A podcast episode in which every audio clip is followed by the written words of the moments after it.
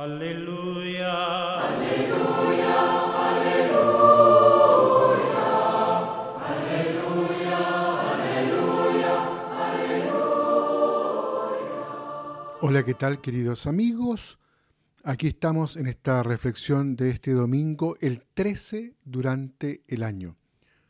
Hoy la liturgia nos invita a reflexionar el Evangelio de Lucas, ahí en el capítulo 9, los versículos del 51 al 62. Hoy penetramos en esta larga sección del tercer Evangelio caminando hacia Jerusalén, que va desde este capítulo 9 hasta el 19. A lo largo de estos domingos, Jesús nos instruirá de palabra y de obra sobre su camino y nos invitará a seguirle con decisión, a veces incluso abruptamente, pero siempre sabiendo a qué nos comprometemos y de un modo libre. Estamos decididos a ser porosos y vulnerables a su palabra, a pesar de las reacciones de rechazo que puede suscitar en nosotros como los discípulos. El camino es siempre libre. A nadie se le impone el seguimiento, ni siquiera la acogida de Jesús. Cuando decidió emprender el camino hacia Jerusalén, en una aldea de samaritanos no lo quisieron recibir, todo un símbolo. Los hijos del trueno reaccionan violentamente y ya parecen dispuestos a arrasar. Sin embargo, Jesús los reprende. Ciertamente el seguimiento tiene sus leyes y sus exigencias, pero solo para aquellos que han dicho a Jesús, te seguiré a donde vayas. Y nosotros somos de estos. Nadie nos obliga a venir aquí cada domingo. El cristianismo es un ámbito de libertad, no de imposición, sin embargo, de una libertad exigente.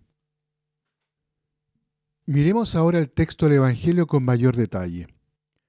Jesús, hijo obediente al Padre, se dirige, como decíamos recién, de modo decidido. El texto dice literalmente con rostro duro, hacia Jerusalén. La dureza de su rostro expresa la perfecta adhesión a la voluntad del Padre. Nada puede distraerle de la meta. La suya es una decisión irrevocable, fruto del amor. Envía por delante a sus discípulos, a fin de que preparen el corazón de los hombres para la escucha de la palabra. El punto de partida de su camino es un pueblo de Samaria, lugar que expresa bien la infidelidad del corazón de Israel y que podía ser considerado como el más excluido de todos. Pero Jesús empieza precisamente desde aquí. Esta animosa lección no recibe acogida. Santiago y Juan no aceptan ese rechazo y reaccionan con vigor, incluso ante la actitud remisiva de Jesús. Todavía no poseen la docilidad. Mientras se acercan a otro pueblo, una persona desconocida encuentra en Jesús la clave de toda su vida y promete seguirle. Jesús coloca entonces el deseo del hombre frente a la realidad de la llamada de Dios. Se trata de una inversión de toda la existencia.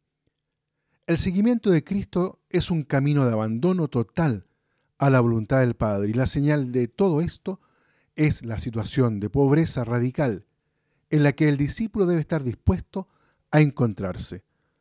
Lo que antes era fuente de seguridad, ahora ya no puede serlo. La única fuente de estabilidad, la única certeza es Cristo. Ante la petición de ocuparse de los deberes familiares, Jesús se muestra también clarísimo.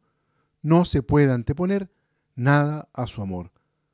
A fin de que el discípulo tenga un corazón libre, capaz de hacer suyo los sentimientos de Cristo y pueda entregarse por completo a la voluntad del Padre para la edificación de su reino.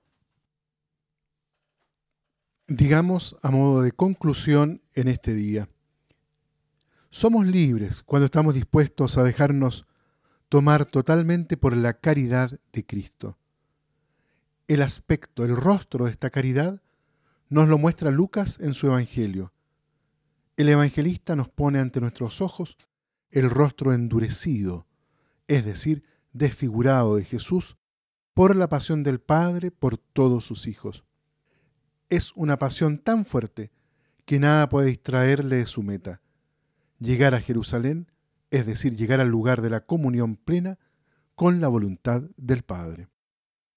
Muy bien, queridos amigos, pidámosle al Señor entonces en este día domingo que nos ayude a poner nuestra huella en el seguimiento de este Jesús que nos invita a optar por Él, a caminar tras suyo, para así entrar en esta misma comunión con Dios nuestro Padre. Que Dios los bendiga a todos y a cada uno. Aleluya. Aleluya.